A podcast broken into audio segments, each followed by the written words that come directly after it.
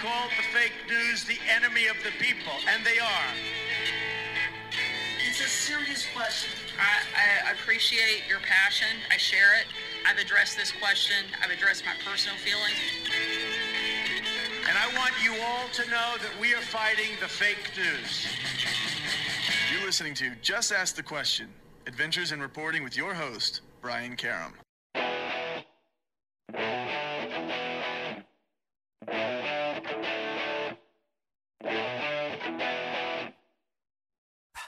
Hi, welcome back. It's Just Ask the Question. I am your host, Brian Karem, and this uh, is our Sunday edition where we take a look at the wonderful things that have happened in the world and the country in the last week. And as usual, there's a boatload of shit to talk about.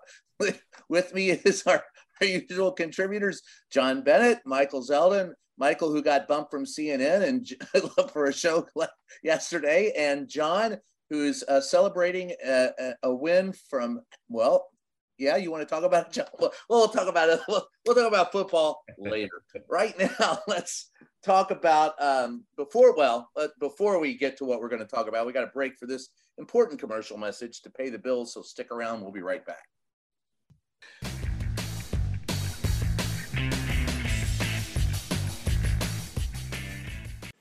In this modern age of misinformation and deceit, just Ask the Questions newsletter cuts through the BS and gets to the truth.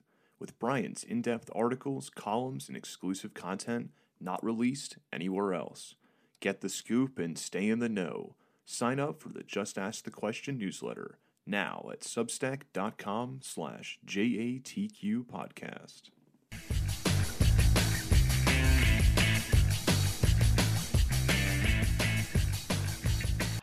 Hi, we're back. It's Just Ask the Question. I am your host, Brian Karem. With me is John Bennett from CQ Roll Call. I didn't forget that, Michael. and Michael Zeldin, former federal prosecutor, CNN contributor, and uh, who got bumped because some prince went on TV this week. Can you believe it?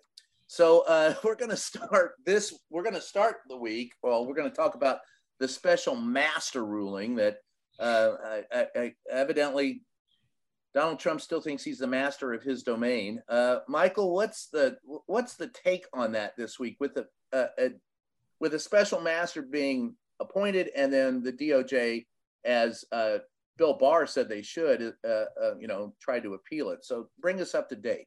Right. So you remember they search Mar-a-Lago and they take out documents. The FBI creates two teams, a filter team and a an, an unfiltered team. The filter team reviews all the documents and sets aside those documents which it considers to be privileged. And the rest of the documents go to the investigative team, the, the non filtered team. Trump filed a lawsuit saying, we don't trust the Justice Department, the FBI, to do that filter, unfilter team designation of documents. We want our own person, our own special master, the court to appoint a special master to do it instead of DOJ. DOJ objects, saying essentially the search of the documents and the filtering has been done and it's not necessary. The judge, in a unprecedented ruling, I think legally unprecedented ruling, decided that there should be a special master, which you know in itself is not unprecedented. But you know, why do you consider it unprecedented? I'm going to get to that. Ah, okay. Um, it's so it's not unprecedented to have special masters. They do it often when attorneys' offices are searches searched, like Rudy Giuliani's office and Michael Cohen's office. They were special masters to filter through attorney-client privileged stuff. Here, what was unprecedented was that the judge said, not only am I going to appoint a, a special master, but I'm going to tell the Justice Department they cannot continue their criminal investigation until this special master process is done. So you have the judiciary essentially telling the executive branch it can't investigate crime, um, which is un- unheard of. As well, the judge ruled that not only would the special master review attorney client related matters, the normal stuff, but that special master would review content for executive privilege. Now, of course, executive privilege is a privilege that resides within the executive branch. So again, she's interposing a judicial um, review of executive branch, essentially internal functioning. So the DOJ said, look, th- this is way too much. And we're telling you this if you don't re- sort of stop your order, if you don't get rid of this order in respect of stopping us from investigating and allowing um, the special master to review executive privilege stuff, we're appealing. So you got till September 15th, either figure this out, judge, or we are going to appeal. And we think that you will lose on appeal, even though the 11th Circuit is packed with conservative uh, judges. And so we're waiting to see what the judge does on September 15th with which is the DOJ deadline.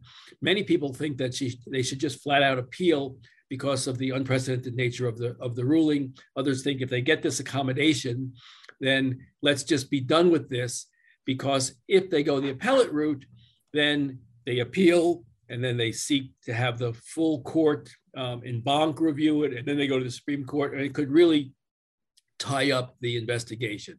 So you know, there's a practical aspect to this, and then there's a legal precedent aspect. And Judge Cannon has been given an option to allow this special master to proceed, but without the uh, limitations on the investigation. We'll see how that works out. And how well does this help? Uh, Donald Trump is crowing that this is vindication for him. Is that true?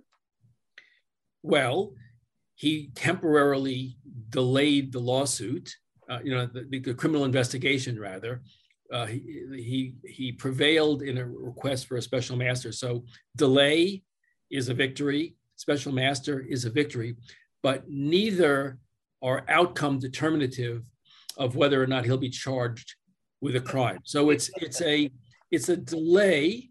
And I, I worked for a lawyer in, in, the early part of my career who was a defense um, minded lawyer. And he argued in the Supreme Court and had many, many very important cases. And I said to him once, What was your crowning achievement as a lawyer? And he said, My crowning achievement as a lawyer was I once got an indefinite continuance. and so here you have it. If you know, if he gets the continuances when you're being investigated for crime is a good thing. Even if in the end you get charged, it's you know, it's it's the governor stays the execution you know, while he reconsiders the case for a month. Well, that's good. You got another month here. so that's what this is. It's a stay of, you know, I don't say execution. That implies that he's going to be indicted, but it's a stay of the of the matter pending final determination. But it doesn't impact the outcome of the final determination. John, where does this play in the Trump world? you know, um, in the Trump world or in the and, real and, world? Well, let's go Trump world, then the real world. Trump world.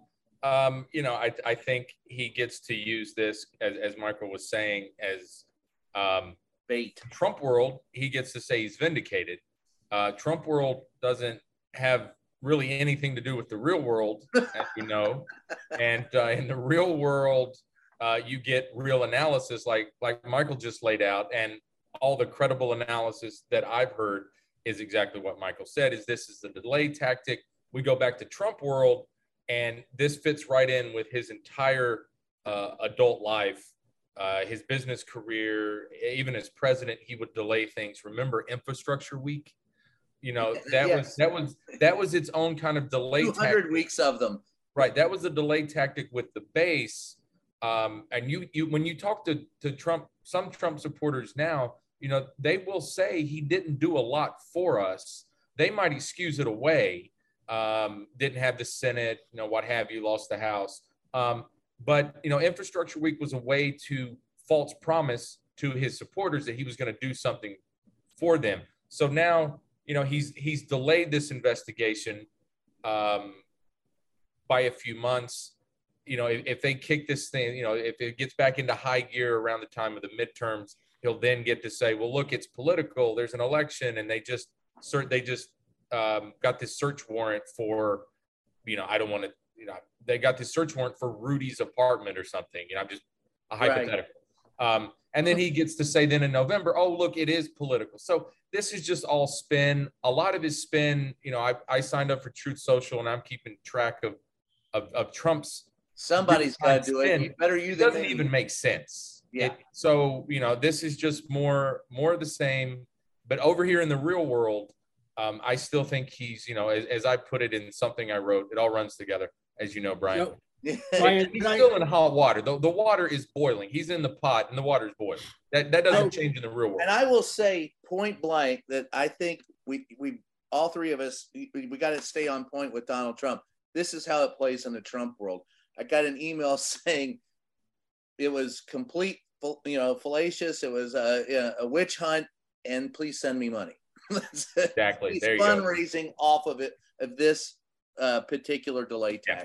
Tax once But again. Brian, can I add something? Because it's Sure. I just want to segue away from this particular lawsuit to another lawsuit because it fits exactly what John said, which is in the real world, there are judges making decisions, and in Trump world, there is um, something else going on. And in in uh, Florida, a federal judge dismissed Donald Trump's lawsuit against former Secretary of State Hillary Clinton, saying there was no basis for the former president to claim that Hillary Clinton and her allies harmed him with an orchestrated plan to spread false information uh, that his campaign colluded with Russia. They filed a RICO lawsuit against Clinton and all these other people. And the judge takes some balls. Right. Well, the judge, so the judge dismissed the case, but the language of the judge is what I want to talk about for a second because it Sure. fits into John's notion of real world versus Trump. The judge says Trump is, quote, seeking to flaunt a 200 page political manifesto outlining his grievances against those who have opposed him. And this court is not the appropriate forum for that. The audacity of the plaintiff's legal theories and the manner in which they clearly contravene binding case laws. Such pleadings are a waste of judicial resources and are unacceptable form of establishing a claim for relief. So here's this judge who's basically saying this complaint lacked substance, legal support for it, and it seeks, it says, and it seeks without substance or legal support to substitute that with length, hyperbole, and settling of scores and grievances. That's the judge's language in dismissing the lawsuit. So, I mean, it's it's That's a Donald Trump in a nutshell. That's it, right? That's right. That's that's brother Don. I Don the right. Con. couldn't could not have summarized Trump better. No, Yeah. that's exactly what Donald Trump is. And speaking of Donald Trump, while we're still here, before we we go away from this subject to the ever more important subjects at hand, including uh, Joe Biden, who is the current president, and and, and other things that have happened. Well, according to some. Yeah. According to some. You have to, you have to footnote that that bold statement. according to reality. Uh, but before we take off from there, let's take a look at the state of the DOJ probes into Trump elsewhere. And are we are, are we? I you you said Michael that you know it. Uh, if Donald Trump is indicted, I still am of the opinion that eventually he will be. But uh, give me a, a status update on those probes into Don. Well, I mean, there's a lot of Sure. things. There are a lot of there are a lot of things going on. You've still got Georgia ongoing. and Lindsey Graham is now going to have to testify unless he appeals again. There have been many people who have been notified that they are targets, which means they have Who, who's been mentioned as targets besides Giuliani? um, most of the um, fake electors Oh yeah, and, and other um, key Republican uh, officials. So the more, the more, the way prosecutors survive is by getting human beings to cooperate with them, and the more human beings who are notified that they potentially could be indicted, the more those human beings tend to say, "Well, can we make a deal? Because I may have information that you might find interesting." So that's ongoing. We heard recently that the New York financial case, which we thought was dead, um, the the the district Michael attorney Cohen case, right? the yeah, the the um, district attorney um, has said that no, this case is still ongoing. So we'll see because we had remember the plea from Weisselberg, the um, longtime accountant for the Trump organization, to tax charges. He says he will not cooperate with the um, New York um, Michael Cohen case, we call it, but they can put him in a grand jury, immunize him, and make him testify in that case. So we'll see what happens, whether that case is really uh, dead in the water or there's life that's been breathed into it now that Weisselberg is going to plead guilty, is going to go to jail, and can be forced into the grand jury with a, um, a grand jury subpoena. He'll get under New York law immunity, but he still um, could have to testify. And if he lies, he could be charged with with with lying. Well, I, I see, well, before you go further, I see John over there with his the finger to his nose and grinning. you yeah. got something for me, John? This is this is more of a gut and just kind of watching things like this over the years than in any legal analysis. That's what Michael's here for. But Brian, you know, I've always felt that Trump is in the most legal jeopardy with these state investigations, especially New York State. And again, yeah. it's just kind of a gut feeling. And there's a lot, there's a there's a deeper stack of stuff. I mean, you know, he's 70 years old. He's he got in business in his 20s. Um, That's 50 years of stuff that they could maybe find. I don't know statute of limitations and all that. Michael can speak to all that, but there's just more there. And I've always, I, you know, he's bragged about skirting the legal corners and and and cutting corners on business and and kind of kind of bragging about cheating. It reminds me of growing up in the South with NASCAR. And you know, if you ain't cheating, you ain't trying. Dale Earnhardt used to say. Right. And there's a little bit of that with Trump. So I just always suspected that the New York State investigations might be, if, if somebody's going to get him, it, it might be them.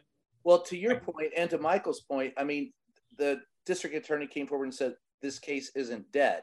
Well, that's not really kind of what they were saying. You know, it, it was on the back burner. It was they always said it's uh right. you know, it's there, but now it's it, it, so it makes me wonder what they came across or why they mentioned what they did mention because it makes you suspicious or at least yeah. curious as to why. And I'm sure Stephen Miller had nothing to do with it, but that's uh-huh. and that's another one. Uh, I, I mean, Stephen Miller being subpoenaed, and uh, another. By the way, they showed a picture of Stephen Miller with the the other guy that they claimed was uh, subpoenaed, but that wasn't a picture of him. It was a picture of of Hoagie. It was Stephen and Hoagie. oh, Hoagie. Yeah, oh, Hoagie. So, uh, Michael, what else uh, besides? So, so to, again, to John's point, John is just fabulous today in setting up segues on on this on this question of uh, is the New York case, you know, sort of that which is most jeopardizing. We found just this um, month of September that there is a deal announced between um, the Mazars accounting firm. That remember that's Trump's right. accounting firm and um, the House committee that subpoenaed these documents a couple of years ago, and uh, in 2019, in fact. Um, and they have now reached an, uh, an, agreement after the Court of Appeals ruled um, in the favor of the House of the House to be able to get Trump's financial records. They now have reached an agreement: no more lawsuit, no more appeals. And Mazars is now going to turn over four different categories of, of documents that the House committee has subpoenaed. And so now that's for a House investigation, not a criminal investigation. But of course, if in the course of reviewing those financial records that have now been turned over to the House, they find evidence of a crime and there's no statute of limitations that bars it, then those materials can be referred to the district attorney or the Justice Department for criminal investigation. So now we've got this bodes well for Donald, though. So we've got a treasure trove of, of information that's coming over to the House related to financial dealings by Trump org, and we'll see um, we'll see what what comes of it. Now the other thing in the you have human beings and they get in jeopardy and they therefore find ways to try to exer, exer, whatever, get themselves out of it. extricate it. from it. Extricate. There you go. That's the word you were looking for. That that's the editor in me. Sorry. If only I was a fluent English speaker, it'd be so much easier. but we know that Bannon Steve Bannon has now been indicted on state charges of, of fraud and money laundering for his uh, fundraising around Build the Wall. You mean Steve, to, they'll never take me alive, Bannon, that guy? that guy. Well, Steve, they may, may never take me alive. Bannon may also have information that he's willing to trade uh, to extricate himself from those legal troubles that implicate. How's that? Extricate and implicate in the same sentence. Um, as long uh, as you don't exculpate. right. Uh, well, that that will not be exculpatory to Donald yes. Trump. How's that? Yeah. wow. Um, so he, you know, he, so there's stuff that um, a lot of alliteration from anxious anchors. exactly. well, let me let me before we go. So and then and then of course the last thing that you know maybe is the um, gorilla in the room is um, the January sixth. Um, yeah. Stuff and whether or not there is a conspiracy, a suspicious conspiracy, a regular cons- conspiracy, obstruction of justice um, related to obstruction of a, a, congressional proceeding. And then finally, I guess I should say, finally now, is whether or not Donald Trump is in legal jeopardy around the Mar a Lago obstruction of justice, um, records retention. You know, there's a lot of serious stuff going on in that case when we see news stories of possible nuclear um, related material um, uh, implicated and many, many f- empty file folders where the documents are unknown. And the Justice Department has made quite clear that they don't trust that they have gotten everything from Trump as of yet, which is why they say Donald Trump. If you told me the sky were blue, but that's that's no. But this is why back to the what we opened with when the when the when the judge said you have to stop your investigation. The Justice Department said, "Wait a second, this is an ongoing criminal investigation. It, you like, can't stop it in in, in you know in a white hot stage. You cannot put a pause on this investigation." And so um, we'll see. We'll All see. Right. So those are those. That's sort of the universe of of things that Trump world is facing from a legal standpoint. So before we go to the break, real quickly from uh, and uh, John, when we come back, we got to start with you, but I want to I want to end with uh, with this thought. Uh, real quick, what's your thought? Donald Trump gets indicted or not? I'm I'm in the yes uh, camp. I I wasn't for a long long time, and the last what month or two has has really changed my thinking on this. And um, again, I always thought it would be the state investigation. I think that's the New York State investigation. I think that's still likely. Um, but boy, oh boy, all he had to do was get on that plane on January 20th, fly to Mar a Lago, play golf, raise money, give the, the occasional speech, the occasional rally, be the GOP kingmaker, maybe run for president again, still be the kingmaker if you don't. That's all he had to do. And and now look what he's done to himself. Yeah, well, he's always done it to himself. Right. But I'll I'll I'll put it this way. I think in in some of the GOP sources that I've spoken to over the last month, the most shocking thing, the thing that people will divorce themselves from him uh, because of nuclear secrets from right country at Mar-a-Lago. Right. We've since 2015, we've we've all tried to report this out. Where's the line for them? Where is it?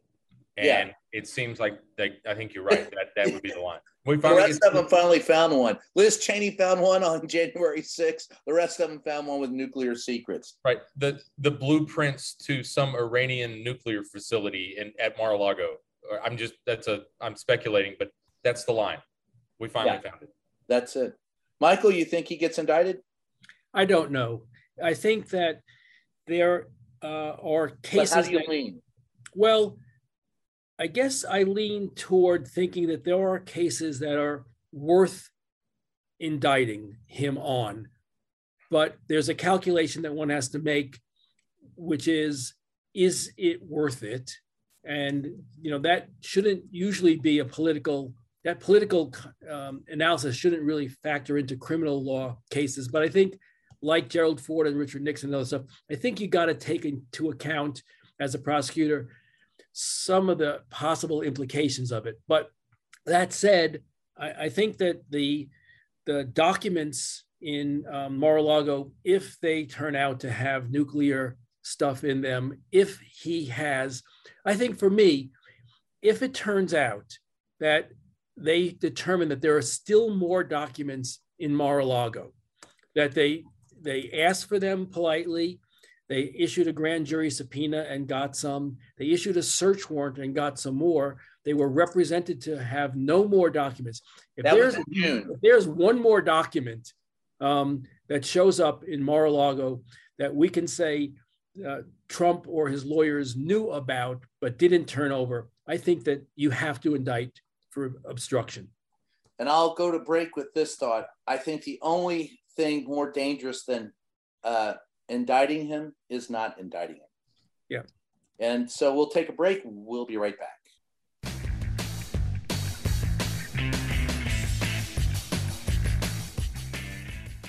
Hey, you. Yeah, you. We're talking to you, and we need your help. Seriously. As you probably know, independent journalism is a vital pillar of our democracy. Like everything else, it's not free. We're asking all longtime listeners of the show to help support us by becoming a member on Patreon. For the price of a latte, you can help guard democracy. Join us today at patreon.com slash JATQ podcast to help us keep bringing you the podcast you love and the facts you deserve.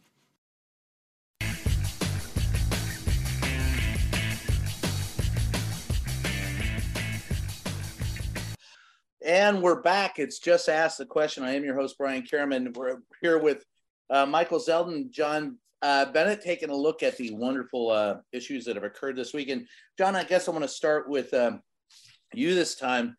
Uh, the press this week uh, has been uh, of keen interest. We've seen Jake Tapper on CNN and say it would be kind of sly or wise for Joe Biden to invite Donald Trump to the Queen's funeral. I, and of course, there was the the news that uh, uh, which turned out to be a joke, I guess, that um, Donald Trump said he was privately knighted, but he's been going nuts on on his uh, Truth Social, and then of course the the emphasis that the press has given this week.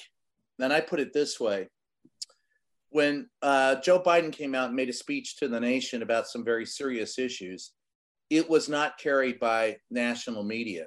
Right. However, when the Queen of England died, uh, King Charles III, his first speech, Mhm. his country was carried by our national media. So, how have we done this week, John? I set you up for it that way. Not not not so well, uh, to be honest. I, again, you know, I tweeted, oh god, I mean the, the days and and nights run together, but you know, very unfortunate. The queen was respected around the world. I understand that. Um, she tried to. She, I think she sincerely, for the most part, tried to use her position to to help some people. Um, so you know, I understand covering it. We can't not cover it. But the night that she passed, you know, the the Washington Post, uh, they set up a, a newsletter devoted to that, and and and it was wall to wall coverage. At one point, I mean, it was it was 6 p.m. or maybe in the 5 p.m. hour, and I had CNN on for the most part that whole day. It was it was in the five o'clock hour, I believe, that they mentioned something about a Trump legal case. They didn't mention anything else all day, and it was like that for the next next two days. And I tweeted, you know, how much coverage is too much coverage, and do we even know where that line is? Um, it just felt frankly, it felt a bit of desperation for clicks and ratings.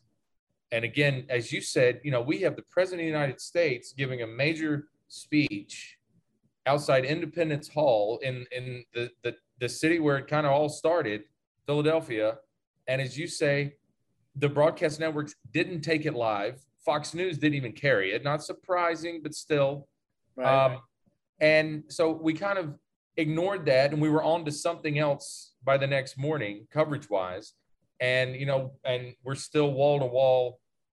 Uh, we're still wall to wall with the Queen on a country that we fought a war to get away from, and we fought a war to get away from this very monarchy. So it's very strange, but you know, one thing that we don't talk about, and I, I meant to mention this, you asked us a few weeks ago, what would a media show or podcast um, with Brian Stelter show on CNN being canceled? This we need to talk more and be more open, but we can't, right? Because corporate ownership. But it's all about this. And oh, and, we can be open here. It's about the money, baby. Yeah, it's all it's all about the money, and that's really, I think, we really exposed ourselves without exposing ourselves this week. Um, oh, I think we zipped the fly down and just waved our junk everywhere. Yeah, it was. Yeah, it, and it's it's still it's still a bit much. I mean, you had you had cable anchors anchoring from New York um, one afternoon, and the next morning, the same people were standing outside Buckingham Palace. So, you know, we we we really just bent over backwards and, and moved literal mountains across the ocean to cover this. But we have our own president warning that his predecessor and most likely opponent in his reelection campaign is a threat to democracy. But a 96 year old woman who clearly was in failing health. Oh, by the way, she was 96. Um, yeah, it's it's it's just all about the Benjamins. So can I ask a question of, of you guys uh, that I don't have any answer to, which is there's a lot going on apropos of the, the media and its way it covers things around the new leadership at CNN and whether it's trying to move CNN in a different direction. We see the canceling of Brian's show and then the release of uh, John Harwood Mm-hmm. um, from CNN with you know rumors that more changes in the offing. So what, what's your? I don't have an opinion about it. Um, I like CNN. I work with them all the time, as you know. But what what are you? What's your guys' take about what? Apropos of what John was just saying of the way the media covered uh, these two sort of events, Biden on the one hand and the Queen on the other, and and the the swirling rumors about change being imminent in CNN. John, I'll let you go first, and I'll I'll I'll, I'll back clean up. You get to be lead off. Okay, I'll bunt. Um, they, we swing we, away, baby, swing away. We love. Well, if the shift is on and you bunt, you're going to get a hit. That's right. That's right. Especially with this blazing speed. Um, um, if I don't pull something, multiple things. Um, uh, we love to cover ourselves is the first answer. We love it. We love nothing more than uh, to be able to talk about ourselves. Um, it's one of my least favorite characteristics about us, and I have been I have been as guilty as others in the past. For full disclosure, there. So I'm also talking. I'm also criticizing myself here. Um, we don't, but we don't cover ourselves very well.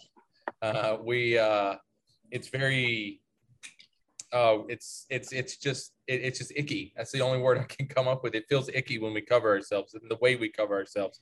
Um, you know, CNN. I think it is. Um, I don't want to say noble to to want to be more down the middle and and to try to get some some of the more opiniony shows, uh, you know, out of their lineup and some of the more opiniony folks uh, off their payroll. But in this you know, we're as Tony Soprano said, we're running a business here. And good luck. Good luck making money doing that. You know, there's a reason that that Fox and MSNBC have gone the way they have. And, you know, uh, you know, Fox prints money, CNN is still profitable, I, I believe. Um, I, I just I, I don't think there's I don't know if there's an appetite in the country for for what what he wants to do. But let me just ask this, Brian, and follow up before you jump in, because you've got you've got in this. So Ted Turner sets up CNN, and when it's established, it's really like um, AM radio. It's a loop of on the eights is the weather, on the you know on the on the tens is sport, you know that sort of thing, and it's just Bernard Shaw and others telling us what is going on. And that was the place to go to to find out what was going on once they. Yes, when the shuttle disaster during, uh, yeah, that's what made them the right 86 shuttle disaster. And so now they're saying, well, maybe we should go back to our roots. And you see, and this is the question I want to ask you see these upstarts of um, News Nation, which was, I guess, WGN, um, now have rebranded as News Nation out of Chicago, who wants that wants that middle lane. That's where Cuomo is headed. That's where Dan Abrams is. And then you've got Newsy, which is another Uh-huh. um, streaming news service, That which is- started at my univer- at the University of Missouri. right? Which is another sort of down the middle. So there are there are smart media people who are thinking there's a middle lane here, um, and, but you're not sure that that is the case, huh? Well, You think it's all you think it's all going to be one opinion or the other opinion, and no one has a appetite to just find out what the hell is going on factually. Well, here's the bottom line. I'll jump in. Bottom line is bottom line. It's cheaper, it's less expensive in the boardrooms to put talking heads on TV than to actually go cover news, which takes cameras and Right. people with with experience to do. If you want to go middle of the road, and I would say vetted facts, and there's an appetite for it, and I believe that there is, uh, I, I do believe that you can make money doing it. But to do that, you need people with experience who know what they're doing. It's you would if you're going to hire a federal prosecutor to prosecute Donald Trump, you're not going to count on someone that comes straight out of high school or college to do it. You need someone who's got a lot of experience. If you're going to cover the nuance of news, which people do want, you've got to cover people who know what it is. I cannot eh, emphasize enough how many times I've had reporters come to me and go, and, and, and as an editor, I'm sure, John, you've seen it yourself. Reporters will come to you and go, Hey, I got a great idea for this story. This is what I think. And I would always tell them, I don't give a shit what you think. I barely care what I think. What do Yeah. you know? Vet your facts. You, we do need, I, John, I'll, I'll, I'll say I, I, I, we do cover ourselves, but we do it very poorly. We don't have an ombudsman, which is what I think, uh, you know, reliable sources was supposed to be in the beginning. And an ombudsman from people who know what they're talking about, about the news, would be welcome. These mistakes were made. This is what was going on. That's what happened. Here's a report. But if you and, mm-hmm. and as the first and last guest on reliable sources, I I had no idea I was the first guest 30 years ago. I'm an old fart, but I I I do think that that kind of program is needed. But what Michael, to your point, what's really needed in this in this business, and I'll go back to CNN, uh, which was the initial question. What's really needed in this business are you you need copy editors to edit copy and to take opinion out of copy and keep people on the straight and narrow. So if CNN, I am still on the fence about where they're going. Getting rid of Stelter, it doesn't mean that they've abandoned fact gathering. Getting rid of reliable sources doesn't mean they've getting rid of Harwood doesn't mean it. Does, there's people are are going batshit crazy right now, thinking they're they're headed to the right where the money is with with Fox. I, I, I will hold my judgment on that until I see a little bit more. It's still very early in the game, but I if they really are wanting to go towards fact gathering, you will see fewer of these uh, panel shows where people sit around and argue for five minutes and do nothing. You'll see more legitimate reporting, and they'll hire more legitimate reporters with experience and not someone straight out of college. So I reserve judgment on all of that until I see how it unfolds in the next year or so. Yeah, one thing that when I first heard the news and started reading about uh, what he wants to do there, I thought he was focused on the prime time lineup because Yeah. that at CNN has turned to the left. Um, Yeah. But but then you know John Harwood was kind of the first the first big name to go, um, and he was not on at night. You know, he he was primarily morning and and into the afternoon with his reports uh, from and about the White House. Um, so you know, if, if he's going to go up and down the lineup and not just prime time, um, you know, this we'll see. we'll see. One of the things that I think is indicative of where they're going or where everyone is, and maybe not where they're going, is John, as you were saying, talking about uh, the Queen's death and Charles III, and you know they they put Charles III's speech up live and not our president's. That was all about the Benjamins, as you said. That's so that if that's the case, then I have little faith that news will be anything more than it is crap until we do something about breaking up the media monopolies. And I, you know, I'm back to that old, you know, Mhm. again Sure. and that preach and that, you know, but that's it until you have, until I see that, I, I'm not sure that we're headed where we're supposed to be headed. Yeah, it wasn't just the media this week. I mean, you know, excuse me. DC put up Union Jacks, just Union Jacks downtown, up and down Pennsylvania Avenue. Now, this this is done. You know, when the Prime Minister or the Queen comes, they you know they'll hang.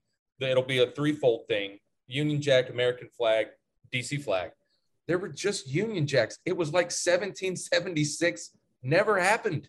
It was Yeah. very, it, very strange. Very strange this week how um, Washington and the media responded to the Queen's death. Yeah, well, and look, I, I think she was a fine human being. I, I think that she did, like you said, the, the best she could with what she got. But I, I, I care more about the policy of the United States and the uh, and the abrogation of uh, our constitutional rights and the challenges that we face in the coming fall election. All of those things more to me than the fact that the 96 year old Queen of England died.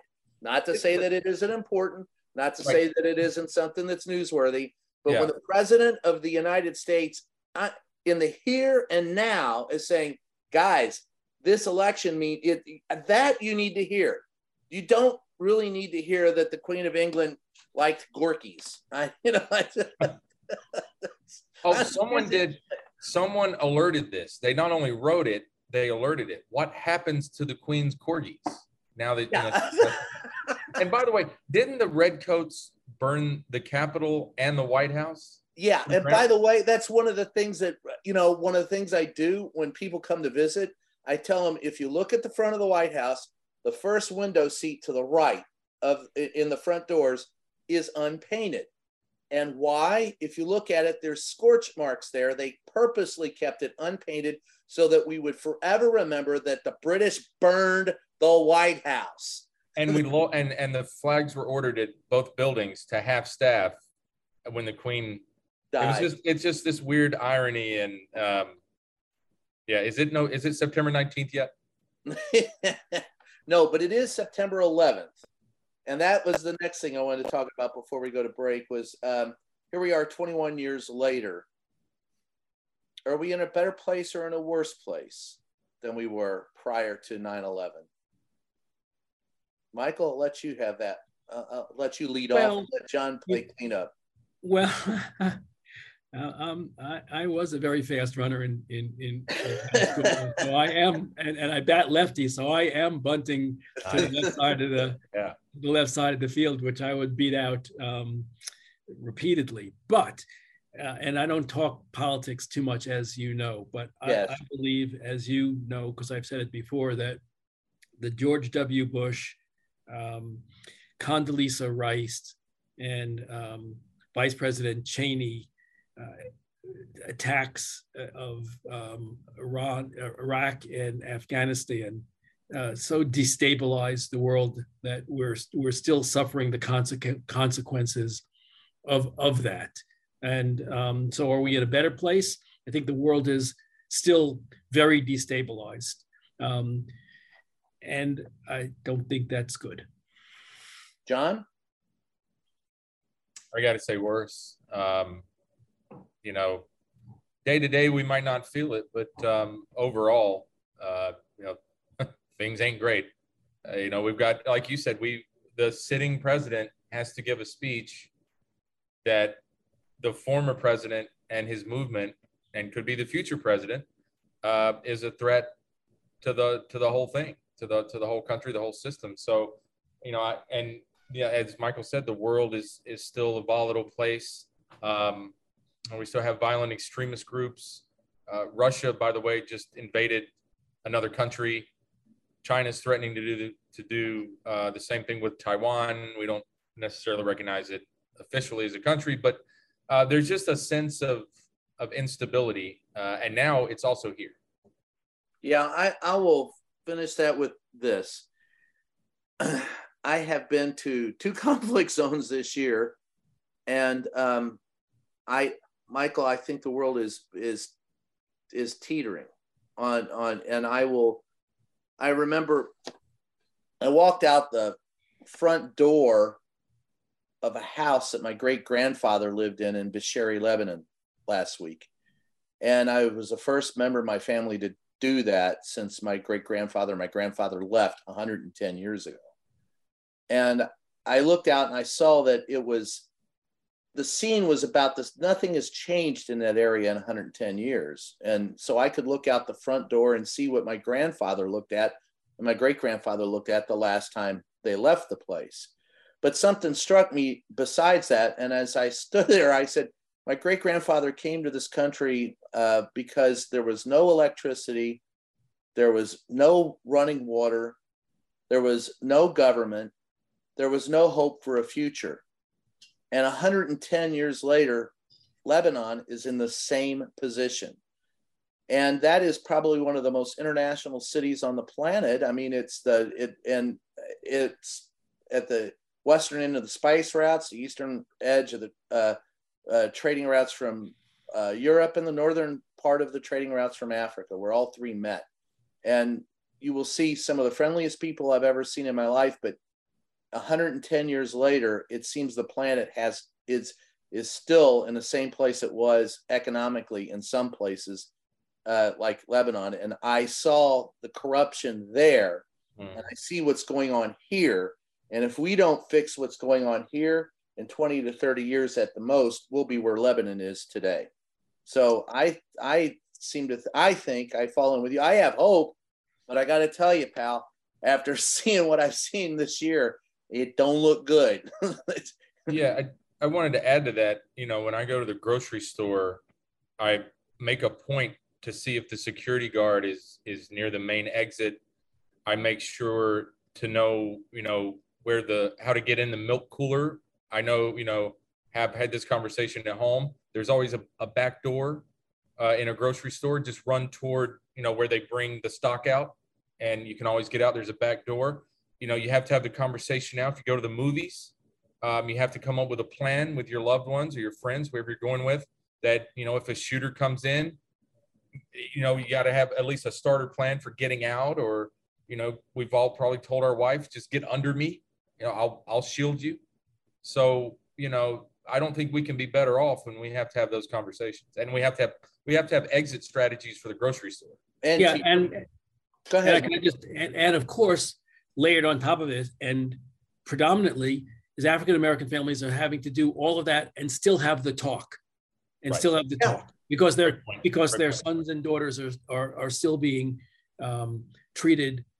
So you've got two two layers. You have not addressed the the the the gorilla in the room, which is that we are still a society that was built on on racial um, enslavement, and, and that continues now through the voter suppression efforts that are ongoing throughout the country. And that is fundamental if we're going to ever become a democracy to, to fix. And then you've got what John has just said. On top of that all, we're, we're, we're going to the movie theaters and seating not in the best seat in the center of the theater, but maybe the one closest to the exit door. Well, eh, eh, as a son of a Lebanese immigrant who was called Sand N-word growing up, I'll add this.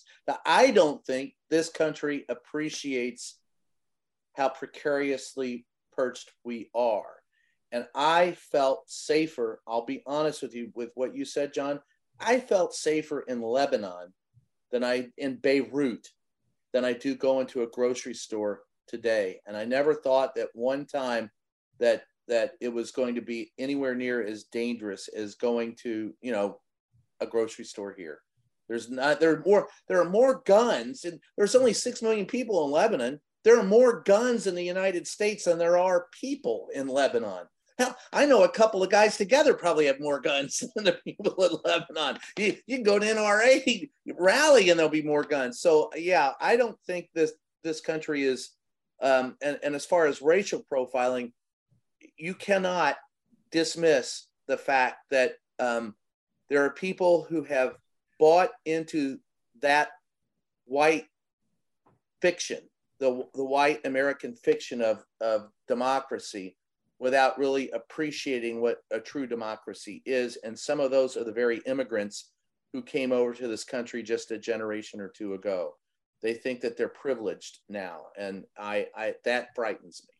We're going to finish up with the, probably the most important issue of the day: the upset of the Aggies in College Station. Stick around; we'll be right back.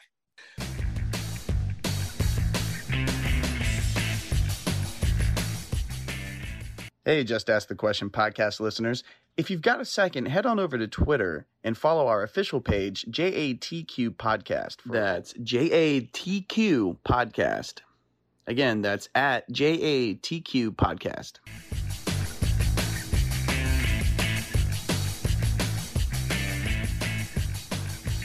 Hi, we're back. It's just asked the question. We can't get out of here today without talking football, of course, uh, or or in Michael's case, baseball. But uh, John, uh, App State, Pretty incredible. I did it again. did it again. I, uh, you were doubting them. You were doubting them. There we go, baby. Right there. That's, that's, that's what it's all about, right there. That, that's a good Um, little helmet. But you doubted them. I saw your tweet. Yeah, a great win yesterday at Texas A&M, uh, number six uh, team in the country. Well, they were. They won't be uh, when the new top 25 poll comes out uh, here shortly. Um, just a, a really dominating win, a really tough win. Uh, App State from the Sun Belt Conference, you know, medium-sized school in Northwest North Carolina. They beat Michigan 20-something years ago in Ann Arbor.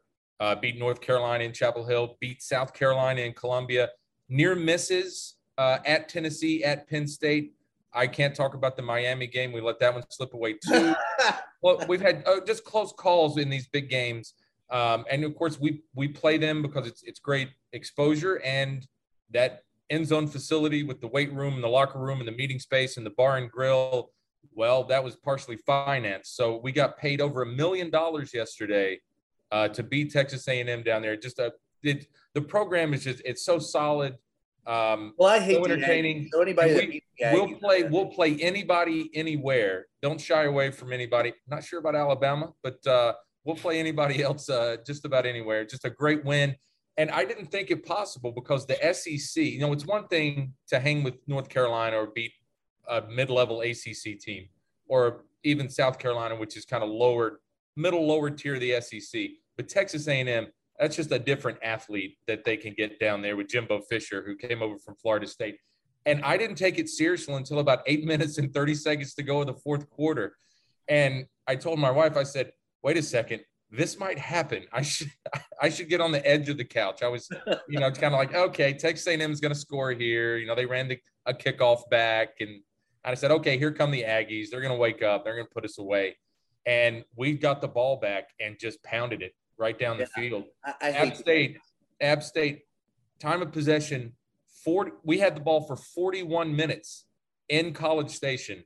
Uh, the Aggies only had the ball for 19 minutes. So it was just a good, complete team win. And I couldn't be, couldn't be more proud. And college game day going to be in Boone next Saturday morning for the first time. And um, I am available. E ESPN, I am available to be the special guest picker at the end of game day. Just, just call me. Just Well, and I think the thing that's really important, John, about that game, besides the fact that they won, is they held Texas A&M to 14 points. Right. I mean, that, that's, I mean, if this was not one of these games where Appalachian State wins 53 to 48, this was a 17 14 Right. grinded out win. It was amazing. And, and, and, and I have to say to Jimbo's Fisher's credit, when he asked him after the game, what do you have to say about this? He said, they're a great football team and they just beat us all over the field. And it's Yeah. a coaching failure, which I've got to, you know, take on my shoulders. And we'll look at film and see what we need to do better. But they just flat out beat us. Well, the right. question is, do people overlook them anymore, and or do they prepare for them? I think after you beat the Aggies, everybody's going to be geared up to beat uh, App State. Yeah, I, I think with you know these are five star recruits. They didn't get recruited by App State. They didn't get offers. You know, I, I still think some of the the players might overlook App State, uh, might overlook Marshall. And Marshall went into uh, Notre Dame yesterday and, and won. We are Um, Marshall. That's that's a big win. The Sun Belt. Uh, I watched uh, Nebraska with a good friend of mine last night. they lost to Sunbelt Georgia Southern at home last night in a close game. So, you know, I, I think there is a there there I think it's a mental thing where these some of the players, some of these five star recruits probably think, oh, you know, we'll just go through the motions at practice, um, just enough that it allows us to to kind of punch them in the mouth early, and they don't really realize that you know we're pretty good too until it's it's too late and they're in you know second quarter and they're down you know you're down a touchdown to App State or Georgia Southern or Marshall and um, then there's a little bit of panic I think that sets in and I think we saw that with Texas A&M yesterday. They made some mistakes down the stretch and certainly with Nebraska last night. So, uh, so it was just did, a great day for the Sun Belt. You know, they added uh, Marshall, James Madison, um, Old Dominion, and Southern Miss um, in the off season. And this is this is going to be a really fun conference to watch, and um, I'm I'm looking forward to it. And with all this awful stuff that we've been talking about for over an hour here, boy, it's nice on Saturday to just turn on and unwind and just let it run. And it's just such a great. It's a day long distraction and an escape from from everything else. Well, so let me one question. Let me one, one question, and then I'll let you go. So Appalachian State is one and one. Who who did they who did they lose to in their opening game?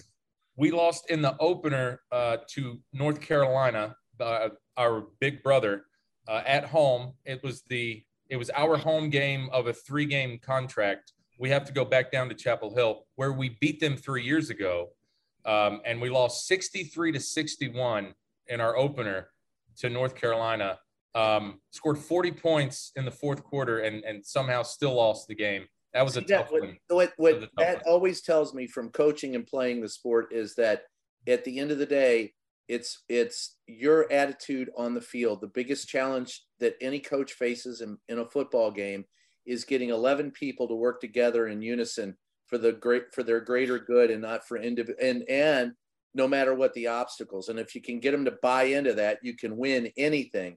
But when you play like the difference in the uh, the difference between playing North Carolina and playing the Aggies, North Carolina is a known quantity, and you have a familiarity, and that familiarity yeah. breeds sometimes not the best outcome. But you go down to the Aggies, you know what you're facing. You know, Chigagaroo Garim. I still can't stand their cheers.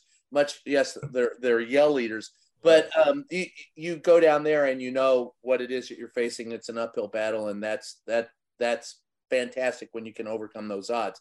I still think that the best people I've ever worked with in a business environment have played a team sport, and they know what it is to to have to give up for something bigger than themselves. And I'm going to shift now gears. So, so you're you're you're supporting uh, Nick Saban for the next Speaker of the House? To- uh, hell no. So, I, but I will say Michael, you got to do something this week. You got to see somebody in concert I've never seen. Uh, and and you got to talk. And I, my band does some of his songs. So how was it going to see, uh, you know, the man, the myth, the legend? And you can tell us about that. So we went to see Van Morrison at, and you know, of course, with Van Morrison, you've got to put aside his politics. He's, you know, uh, been accused of a lot of anti, you know, Semitic, and uh, he's clearly an anti-vaxer. He won't perform in a in an arena that requires uh, mandates masks. So, you know, there are some people who won't listen to his music, but you know, I'm one who judges people on their music and their politics as is their politics, and that's I'm not yeah. going there to hear them give a, a political speech. I'm with you but not everyone agrees with that, especially when it comes to, you know, he has a, a, song called They Control the Media, which is, you know, pretty much an anti Semitic trope. But um, that all aside, he put on a, a, a terrific show. Did he do Brown Eyed Girl? That was the um, that was the encore. The the encore wow. was um, I'm pretty, pretty quite certain was Brown Eyed Girl and Gloria. Remember, Gloria was his first song that he sang with them. them. That was his band. We um, closed our second set with that song when we play. Right. So he played. He played um, a couple of of his hits, maybe two of them, but like not Moondance, none none of that really wow. famous stuff. None of it. It was really mostly none of that. No. Wow. Mostly it was uh, uh, uh, you know, sort of a, a, jazz blues covers of Sonny Williamson and other stuff, and he just banged right through um, it. He didn't he he didn't speak, but one time to say this song is dedicated to somebody.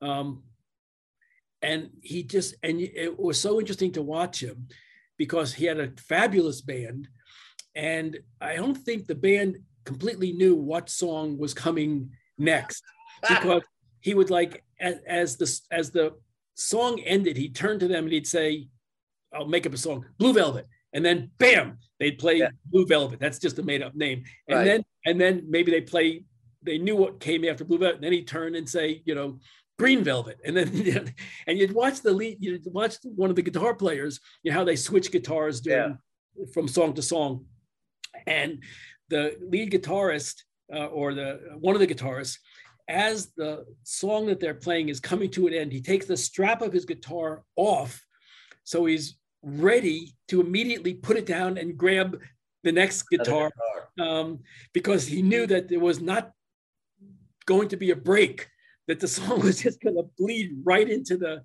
to the next song and and he powered through a lot of songs and he sung great and um, i'm glad i went it, uh, it, was the only time that i can remember having seen him um, and and and it was we saw some good concerts this week. we saw bonnie raitt we saw jackson Browne, we saw um, van morrison we saw uh, uh, Gibbons. Um, so good, good music this um, this summer at Wolf Trap. Well, and this Saturday, I'm going to go see the Rhythm Bandits at That's Amore, and then a week after that at Hershey's. So you guys are welcome to come out and join us when we come out and play. Listen, guys, thanks again. It's always fun, and we'll do it again next Sunday. The name of the show is Just Ask the Question, and this is our weekly review of what happened uh, in news and, of course, uh, what happened with media, and we suck. So that's the bottom line to that. Thanks for joining us. We'll catch you next time.